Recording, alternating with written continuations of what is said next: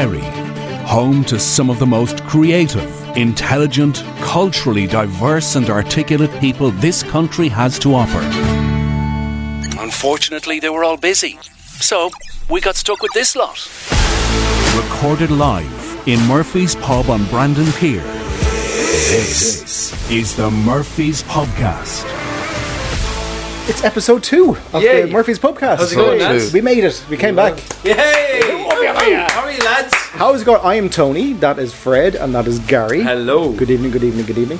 And we're back again. We're, we've d- decided to do it again. And if you are listening in, uh, do have a pint with us. Oh, yeah. Unless you're Unless you're driving on the road, have a cure or something Yeah, like if you're that. driving, don't don't drink. Yeah, Um, yeah. If you get the opportunity to open a can, pour a glass of wine, then join us for uh, an hour of smooth sound. you, you tell somebody to run a bath now, and one gets concerned. Yeah. Then you give me the horn.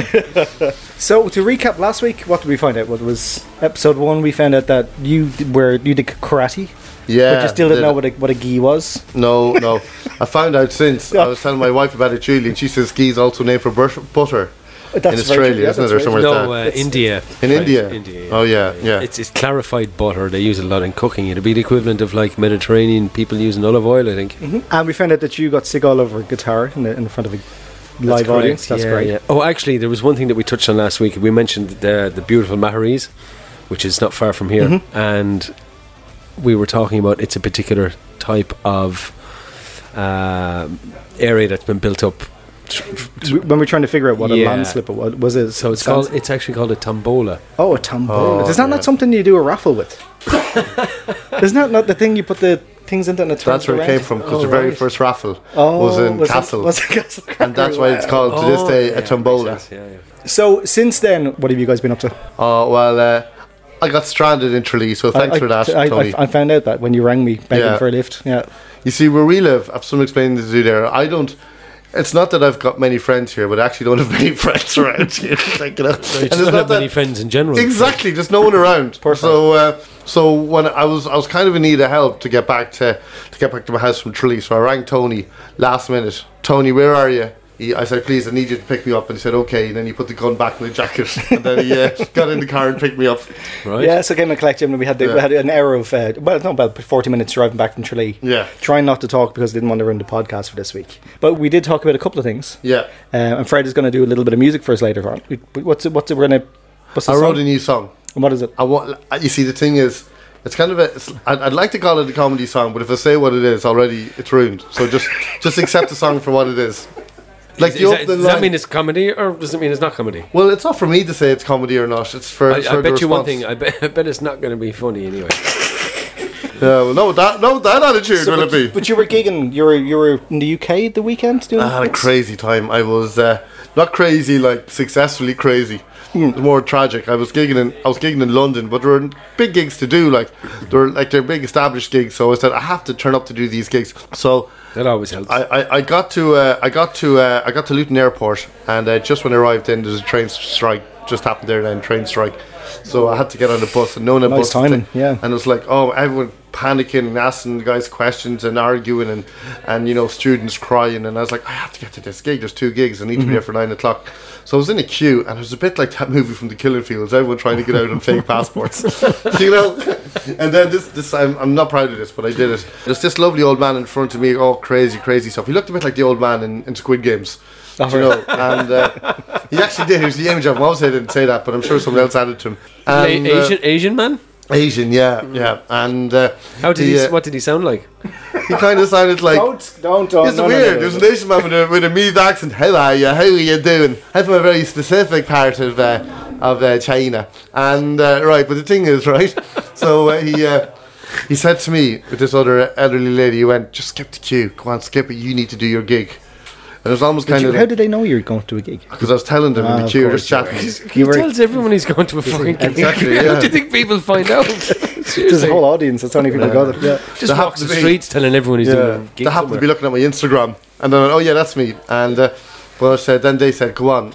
And in a weird kind of way, I kind of felt, I don't know if this is ego, they're like, come on, skip the queue and do your gig. Did they actually say those words, or did you think that? No, oh, no, they said they're that. implying that by They said that, the, the elderly man said this, skip the queue, come on. Which elderly come on, man? Where is he from? In front of me, from Asia. And, uh, What did he sound like? Jesus, Oh, no. yeah, will you skip that queue, will you? You wouldn't believe what part of Asia I'm from. It's the, mi- it- it- the it's- Midlands. the Midlands. It's it's twin town with Athboy in County Meath. So that's where a lot of agricultural people from Asia come over, vice fucking versa. sad, lads. Uh, in fairness, I'm sorry to interrupt your story here, but it is sad that you can't mimic someone's accent and like without being accused of being racist. The funny thing is, I think Chinese, you, for some reason, Chinese people get uncomfortable, but French is okay. French is okay, German's okay. Yeah, but what, like, yeah, but why is that? I don't know. So if, if if it's a Caucasian ethnicity, it's okay to mock their accent, but if it's a non-Caucasian ethnicity, it's not okay to mock their accent. Yeah, yeah. yeah, Is is, is, is that would I be correct in saying that?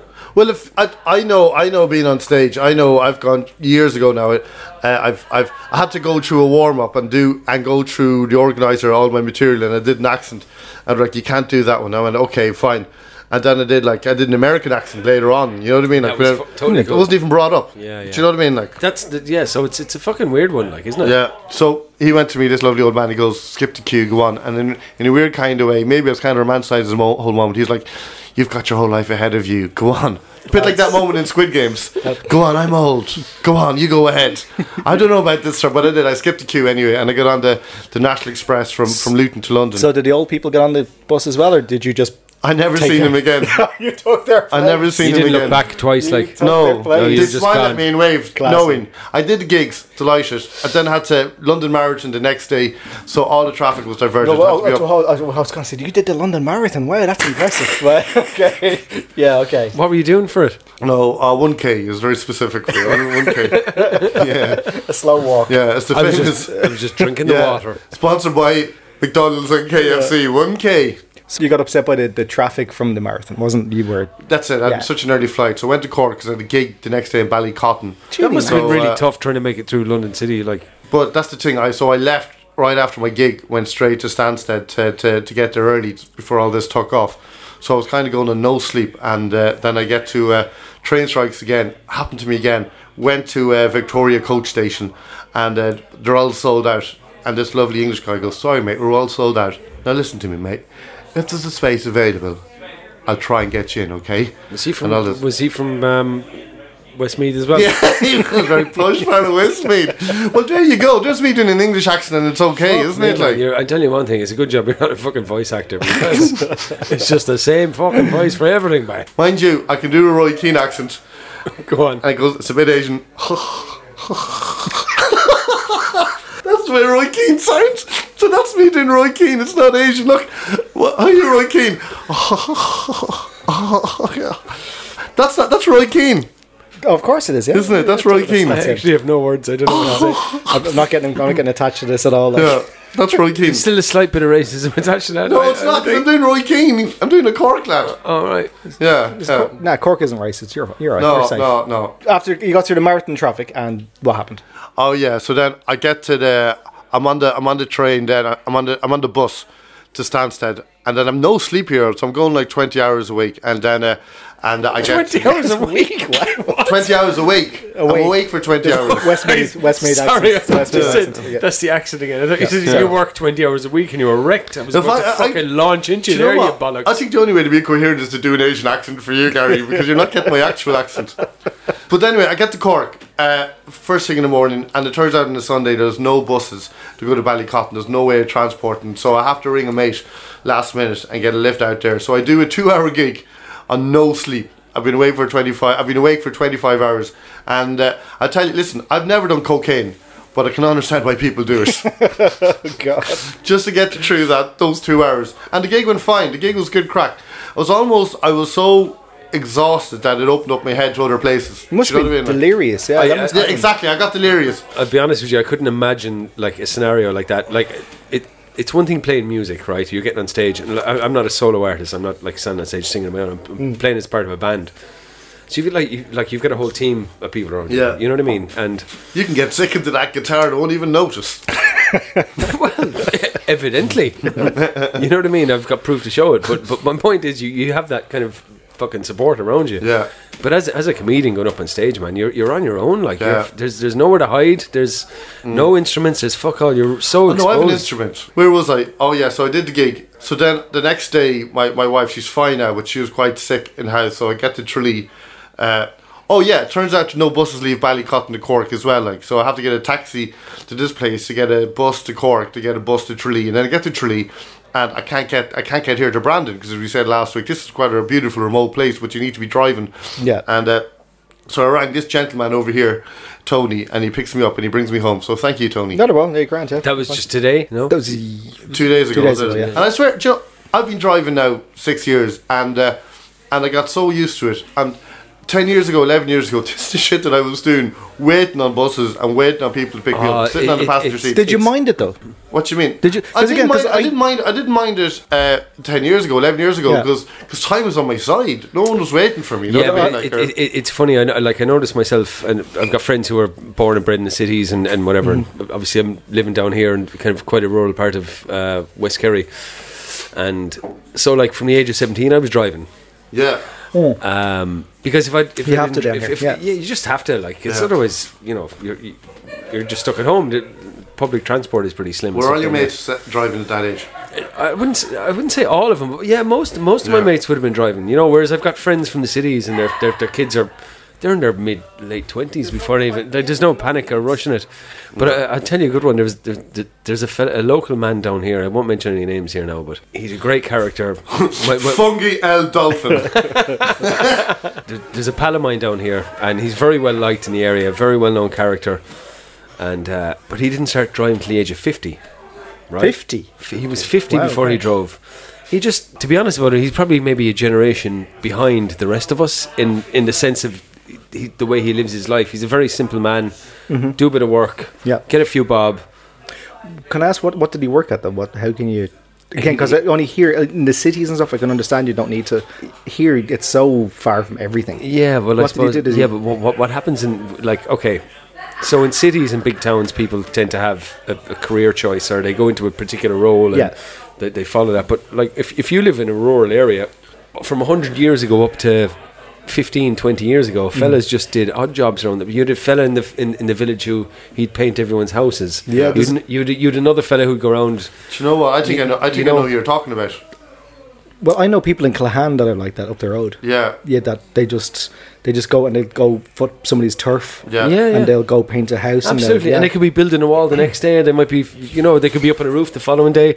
Yeah. and that's that's life. Yeah. And you know, in rural Ireland, you know, n- obviously not currently. It's things He's have not even fixing the house. He's just up in the roof going, just ah, just beautiful up here, isn't it? this is view. my day off. Swiping the leaves off. Yeah, exactly. It's my day off. Love to go up in this roof. Yeah, yeah, Look at the mountains.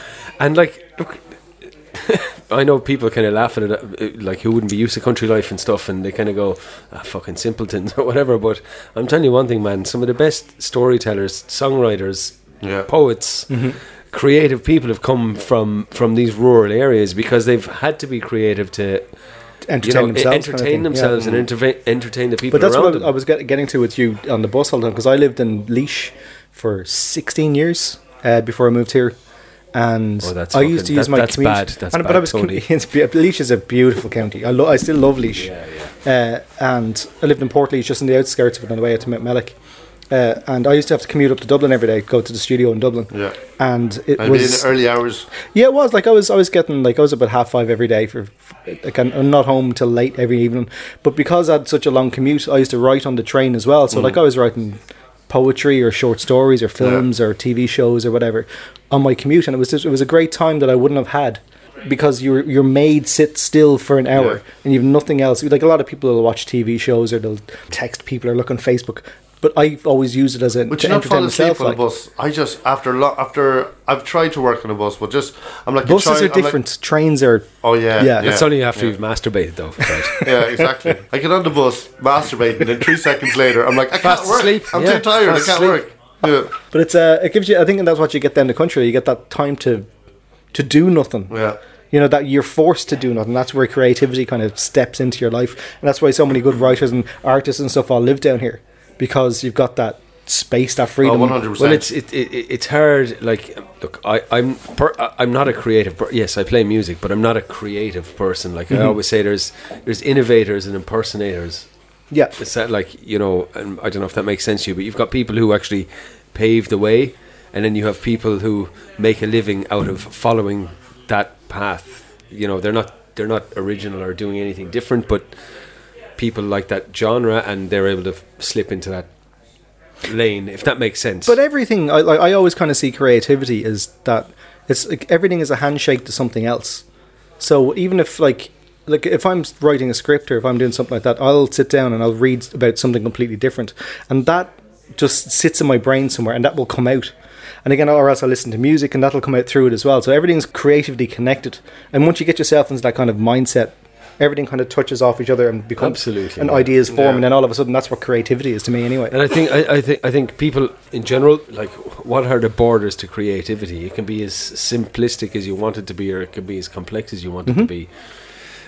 And everybody in their own little world is entitled to their own bit of creativity, as as insignificant as they might think it comes across. But even it creativity- doesn't matter, and that, that's what makes Yeah, even if you're life if interesting. You're, if you're working as an accountant, or if you're working as a like it, like a, what you'd think would be quite a structured job, there's there's still creativity to that. There's still you can you can still go in and take a different approach and figure out a way, and like, you figure out a style and your own style, and everybody You're that's fucking everything. creative, robbing the fucking books and banking a load of the money for yourself. Yeah, like a, a creative quantity survey. Look at this, three pints to the right, one pint to the left. Look at that, there are two pints now. Share the share the beer. It does sound like a court appearance, doesn't it? It was creative accountancy. It wasn't. It wasn't fraud. It was Accountancy creative. can never be Yeah. fucking creative, man.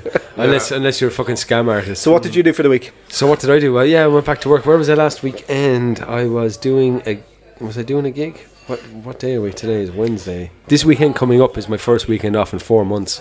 I am complaining a little bit, which I absolutely shouldn't be. But uh, yeah, it's just been a crazy summer, man. Just been crazy. Been working. I'm working Monday to Friday. I think like we established last week, and then at the weekends I pl- Doing your play, gigs. play, Yeah. do my gigs, and it's just been non-stop. And it's not like the actual work aspect of it for me is fine. Yeah. Do you know what kills me? Is the traveling, the dr- Yeah. the, the driving. Yeah, because you move around quite Like a lot. I, though, I drive a lot. Yeah. Like Monday to Friday, I'm doing the guts of you know anything between 700 and 1,000 kilometers, and then at the and then on a Friday after work, I might be driving up to Belfast or Dublin or Did you drive from here to Belfast? oh yeah yeah Oh, yeah what? yeah yeah yeah. How long does that? That's what seven. No, no, hang on a second. I mentioned Belfast. I was there once this summer, but I'm just using it as an example. Yeah. I'm, not, I'm not up there And every you haven't weekend. shut up about it. No, but uh, No But the thing fucking is, it's a sympathy nice here, you pricks. nothing. it's all motorway once you get onto the M7. I hate the M7. Do you? Yeah, but it's fucking boring as Yeah. fuck, man. It's just like, oh, give me, no, the, give no, me the no, no. towns every day. Yeah, I do love that. No, give me a personal driver. That's what I want. Fucking. There's your personal driver over there. Yeah, Tony Kiernan, I'm, I'm Fred's new driver. Yeah. available for lifts, spontaneous lifts. Well, listen, was- lads, when this podcast hits it big time, boys, Oh, listen, we're gonna have our. are we going to share chauffeurs. like we, we one each or? Yeah, we'd be like the police back on tour. Like we've all fallen out, but at the same time, we. I thought you might be in a squad car. Can put you in the back. yeah. Did I tell you? Uh, I think I might have touched it last week after the podcast, but I was telling you. uh, So you mentioned the police and Because I did want to. Because I I was a few drinks in after. Because we we had the podcast last week. I'll go Yeah. admission time. I had three pints before the podcast. I had three pints during the po- podcast and the whiskey, and then we stayed on for what two hours? I'd say three hours after the podcast. I was. went, I went home. it was mm, yeah, eventually. As my wife said to me earlier on, Fred, you're tired. You don't need to do this podcast. I'll be okay, That's true. So, but you, it came out like when we were talking. You're friends with Sting. Yeah, well, okay. So Friends is probably a bit of a stretch. Okay, Friends is You know him. Like, yeah, you, yeah, you yeah, recognize him. Yeah, yeah. Oh, yeah. No, Amazing. ab- ab- absolutely. I've no. I've been in the company, f- uh, yeah, quite a few times now at this stage. Just what one of those um, scenarios, lads. Is look, I was in the right place at the right time. Basically, to cut, make a long story short, I was doing a gig in Dingle, and his personal assistant happened to be in the bar. Really enjoyed the gig. Got chatting to them afterwards. Became friendly. And a few months later, got a text offer saying, "Would I be up for going over to do a gig for Sting?" He throws a Christmas party every year over in his house in like it's called the Lake House. It's out. It's about an hour and a half outside London. Um, so yeah, yeah, I've I've I've, I've been to Sting's house in London. I went over to New York and did a gig with him over there, and I spent I just spent a week with him in Tuscany in Italy. Wow. Yeah, it was fucking it was fucking amazing. It was What? Okay. Is he? What's he like? Is he sound? Yeah, he look. He's uh, extremely. He's actually quite introverted. Yeah.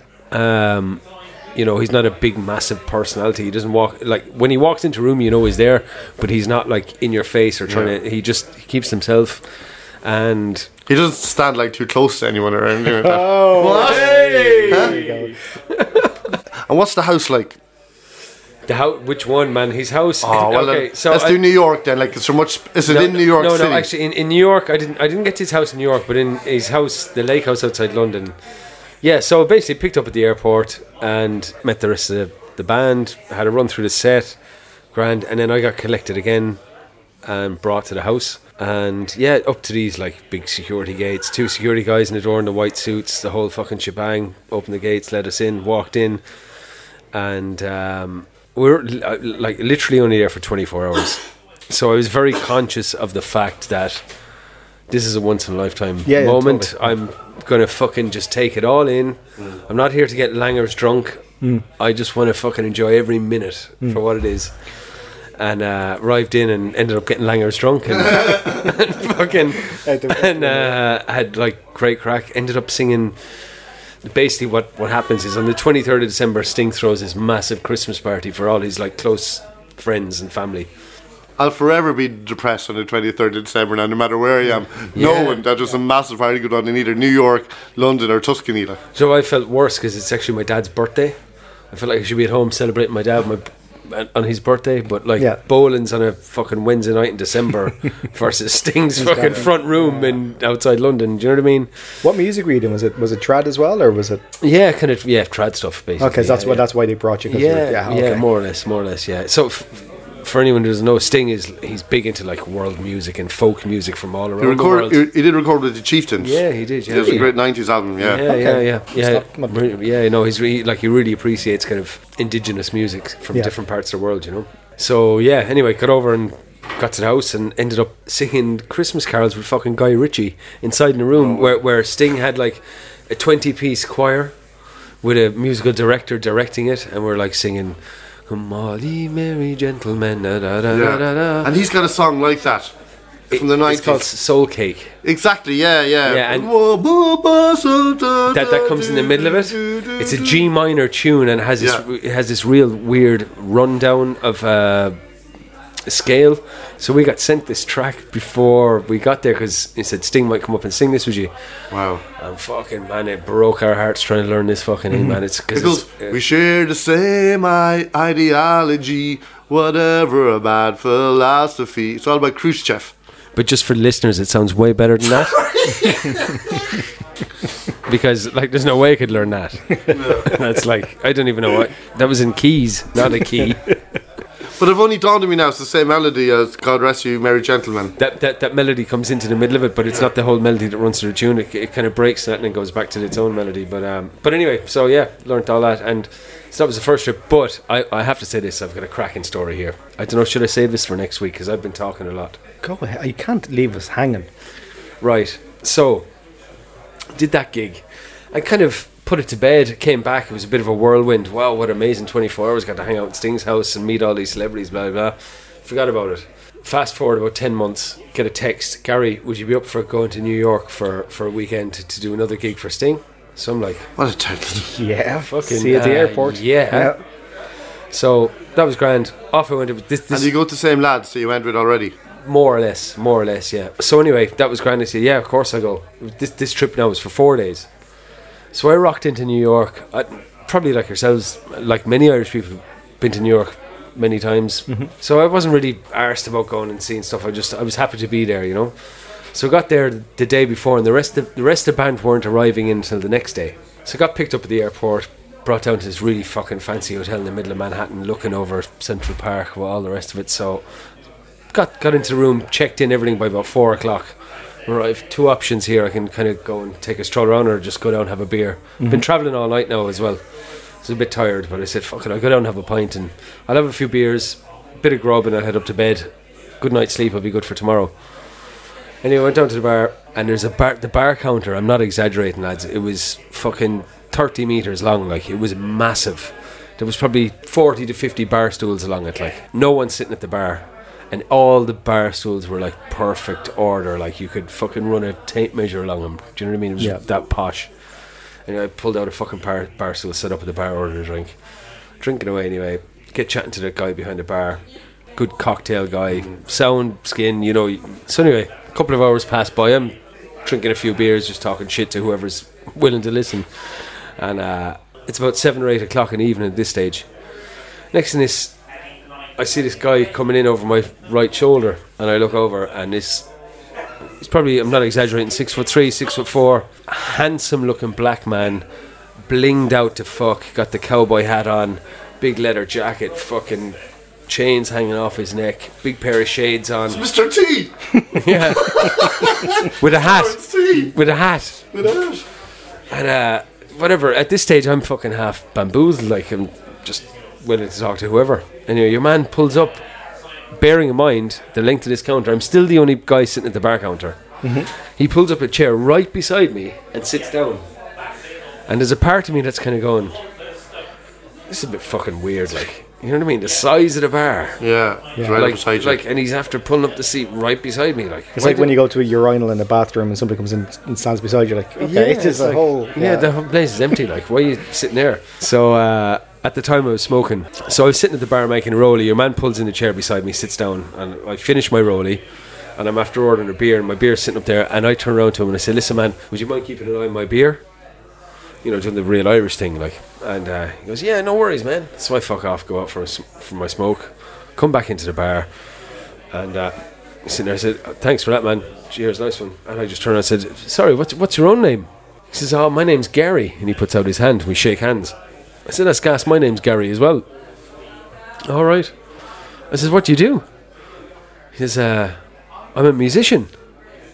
Well, fuck off! I says, "Jesus, gas." I said, "I'm a musician as well." At this point now, your man's kind of going, "Hmm, whatever." I says, uh, "What what what do you play?" He says, uh, "I play the guitar." I, I says, "Fuck off!" I says, "I said I actually play the guitar as well." Right now, bear in mind, I'm like five foot eight wearing a denim jacket, big white fucking hitting me, smoking rollies, drinking pints of porter, and like this is a fucking like dude, like, and I'm I'm aware of what I'm saying to him sounds fucking bizarre, but I'm waiting for his reaction, and so the, the last thing I says, yeah, I, I play guitar as well, and he's kind of looking at me going, all right, yeah, yeah. I says, where were you playing tonight? I just finished gigging Carnegie Hall, Oh, okay, big deal. and I'm like, yeah. Oh, okay. Holy fuck! Okay, this guy is Who is obviously this guy? obviously a big deal. However, don't forget, lads, I'd been brought over by Sting, and I was about to do a gig the following night in Carnegie Hall. You're gonna trump him, yeah. So I says to him, "That's gas." I says, "I'm fucking playing there tomorrow night." and at this point now, he's just like, "Nah, uh, fuck this guy's a fucking weirdo." He's making it up now. So at, at this point, I had no clue who he was, right? But I decided I have to go for a piss and do a bit of googling. Before I left, I did ask him his full name.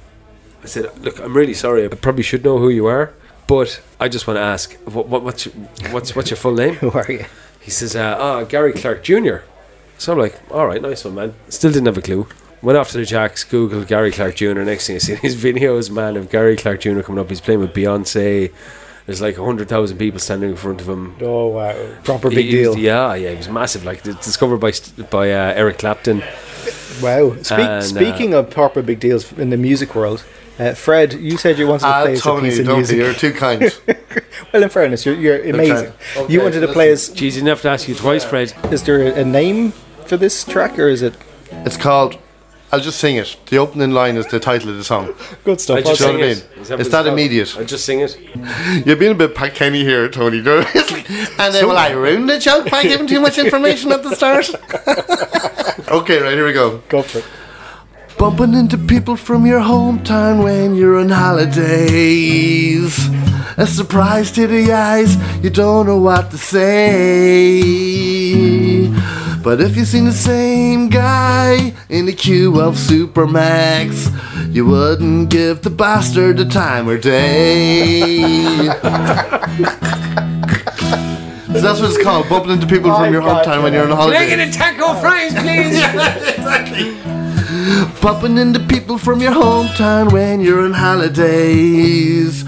A surprise to the eyes, something that you can't believe. No way! But if you've seen the same guy in your local, pissing up against the urinals, you'd hide in the cubicle and wait for the bastard to leave. Oh yeah, you're like, oh my god, how long is he pissing? All those Jaeger bombs that I'm missing. How much piss does he have in the tank? More than three shakes and they say it's a wank, you know, yeah! This is a comedy song, by the way. I, I might reiterate that. Thanks. Okay, nearly done. Nice chords though. It's nice. Oh, thanks. What a compliment for a comedy song. Nice chords. Nice chords. Oh, thanks, thanks. No, you're okay. your words are shit. I stole the chords. I stole the chords. Okay, so You should have stole the words.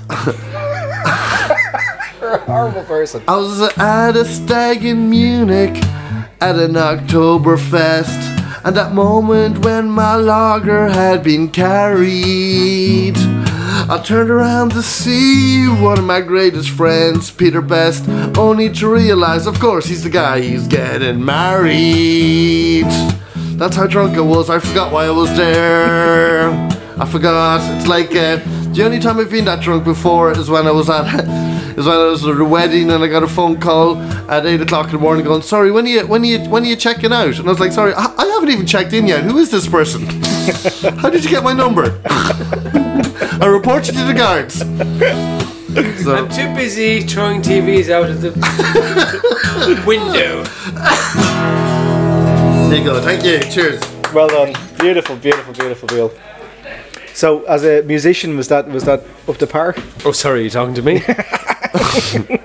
You're the, you're the one who plays for Sting. Yeah. well, you know. So uh, I, In li- fairness- listen, the reality is, like, you get asked to play for Sting. I'm singing at the house parties I'm not even invited to. Recorded live in Murphy's Pub on the Dingle Peninsula. This is the Murphy's Pubcast. Last week as well, when we were at the bar after we finished recording, I ran away because I didn't want to listen to a story, as I wanted you to save it. You told you you've heard it, Uh, yeah. and yeah. this is this a is this a true story? Before we get into it, is this what you think is a true account, or is this somebody mad person? Which story are you talking about? No. This is the story of aliens in All right. Kerry. Okay. Thank God for that. So what what happened? What, what's what's that about? So, first of all, I want to explain this. This isn't a first hand story. This did not happen to me. I just really need to clarify that. So, I'm not claiming 100% this happened, but what I will say is this the person from whom I'm, I heard the story from is a very, very good friend of mine. I've known this man for 75% of my life.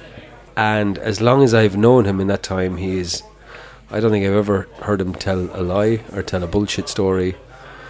So that's what leads me to believe that everything he has told me is true. Mm-hmm. Is that fair enough? That's Yeah. fair, that's absolutely. Okay, so going from there, this guy was probably, I think, maybe 10 or 11 at the time when this experience happened to him. Okay, and what ages would he roughly be now? Like how like is this He's, yeah, you're talking maybe thir- thirty years? 13.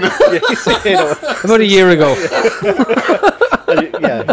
Okay. Well, if he was 10 or 11, it was, he was probably around early 90s. Oh yeah, absolutely. Yeah. yeah. So 1991 maybe. Yeah. This is summer 91.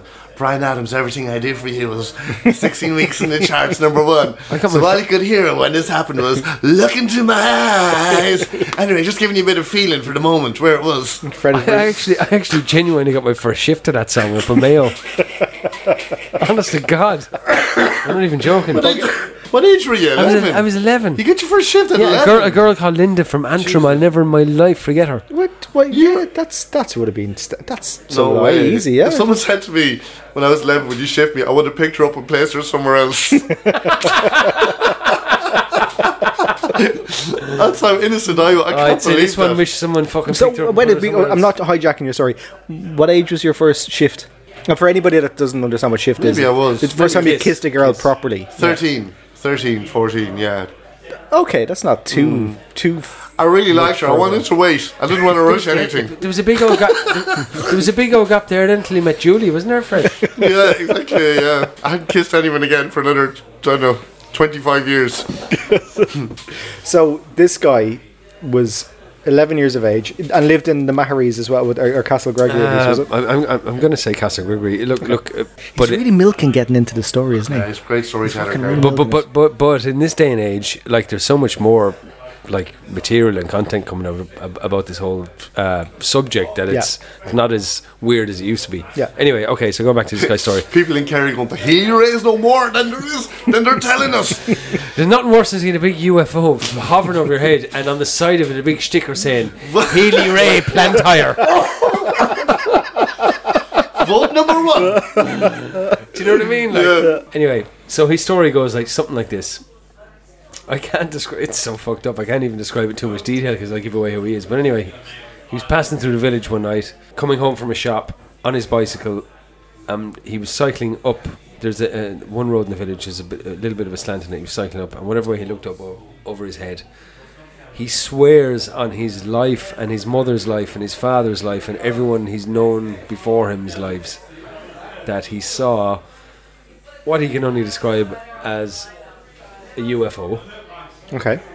which was, he said, the way he described it to me, he said, if he could pick up a stone and throw it, he would have been able to hit it. That's how close it was to him. And he said, as far as I could see, it took up most of the of his eye line of the of the Wow. sky, but he could still see bits of the sky. So he spent.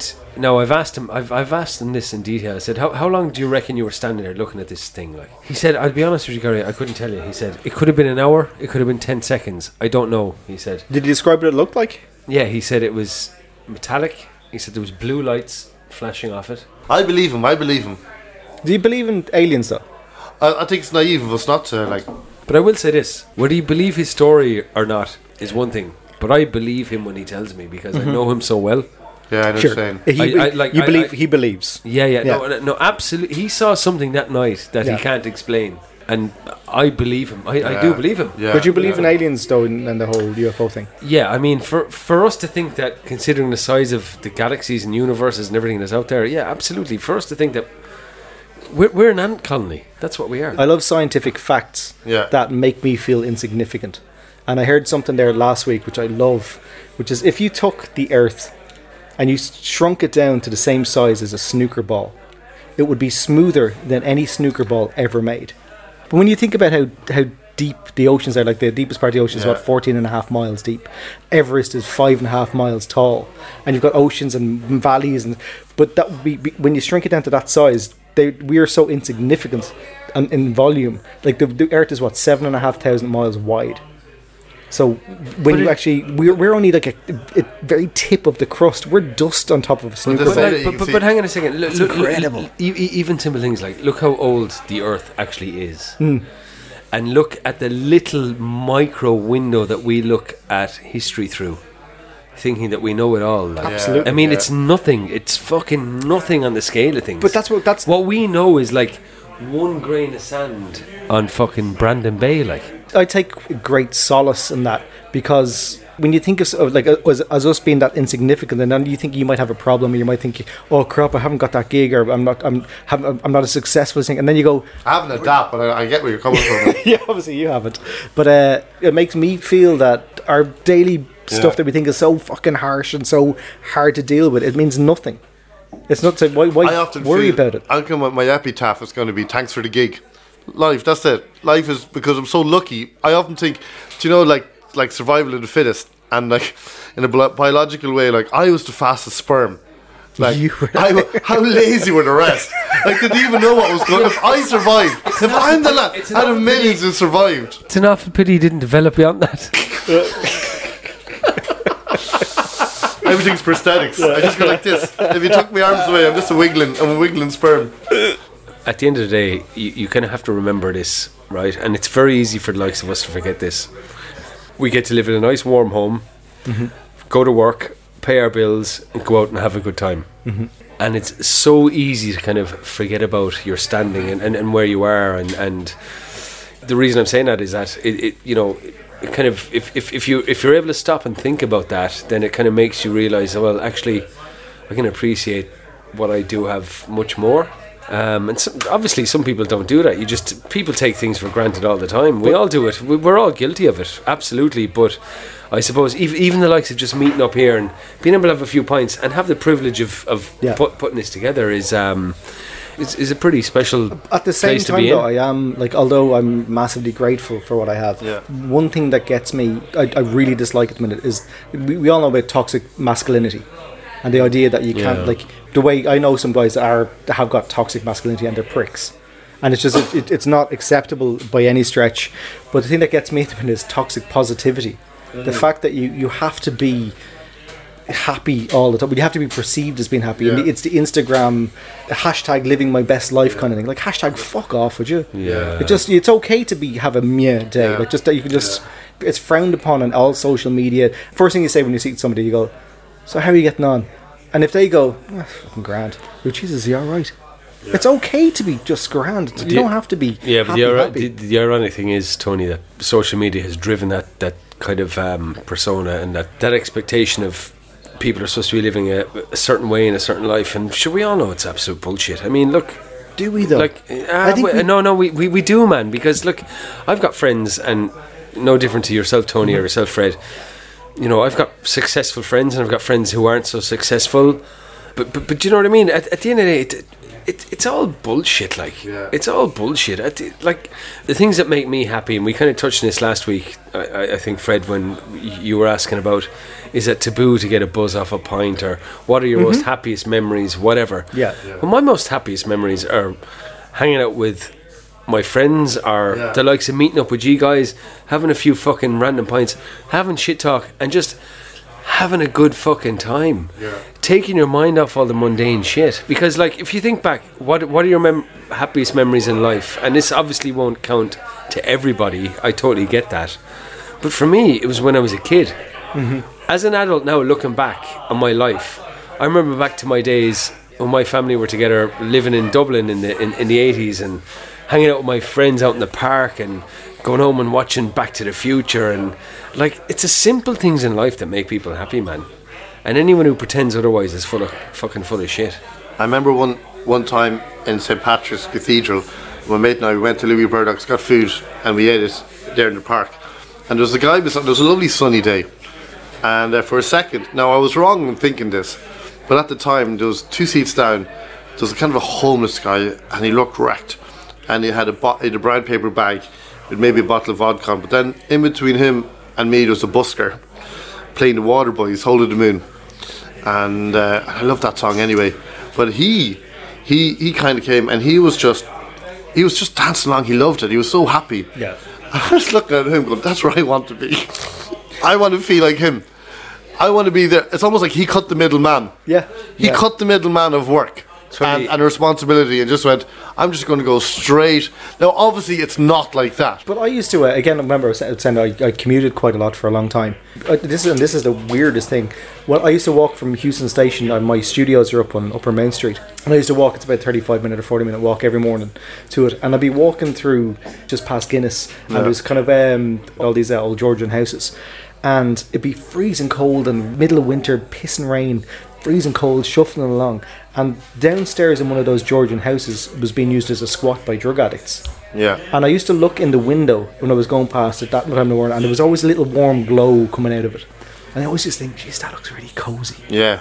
You know, I'd love to come just to go and have a little nap. Mm. You know, and that's the thing, that's the perception of other people's lives, all of it, in that, that little snapshot. But it just felt and looked so, it was, it was almost like Homely. Christmas card, homely, picturesque. yeah, yeah. But obviously, the reality of it, though, when you actually step back, you go, wow, that's the, the actual reality to it is so unbelievable. Exactly. That, exactly. My When we were- interpretation was so different. when we were kids, when I was teenager and I was in school in Cavan, and every second week the choir would go over across the road in Cavan and we go to St. Phelim's old home, old folk folks home, home, yeah, yeah, old folks yeah. home. And uh, so we go from bed to bed having chats. And we were delighted because we, we didn't have to study, you know, we were getting out of the place. And we'd be like, like they'd be giving us cigarettes and shit, you know what I mean? And like, and they wouldn't tell, don't tell us to your priest now. Here, take some. So we bring back cigarettes and stuff, and and I'd be sitting down, uh, sitting down with a guy, these guys watching, you watching Coronation Street or whatever it's on to have six uh, evening, and he'd be drinking coffee and biscuits and stuff. I'm like, this is savage. This is the life for me. Because, yeah, but part of me did feel like this is, you know, with the Junior Cert uh, ahead and stuff and pressure and stuff. I could go, man, I could sit here any day of the week and uh, just watch TV and, and have sweets. Right, I think that we call it a night. And that's it. Um, we will be back when we're back. Good night. Good luck.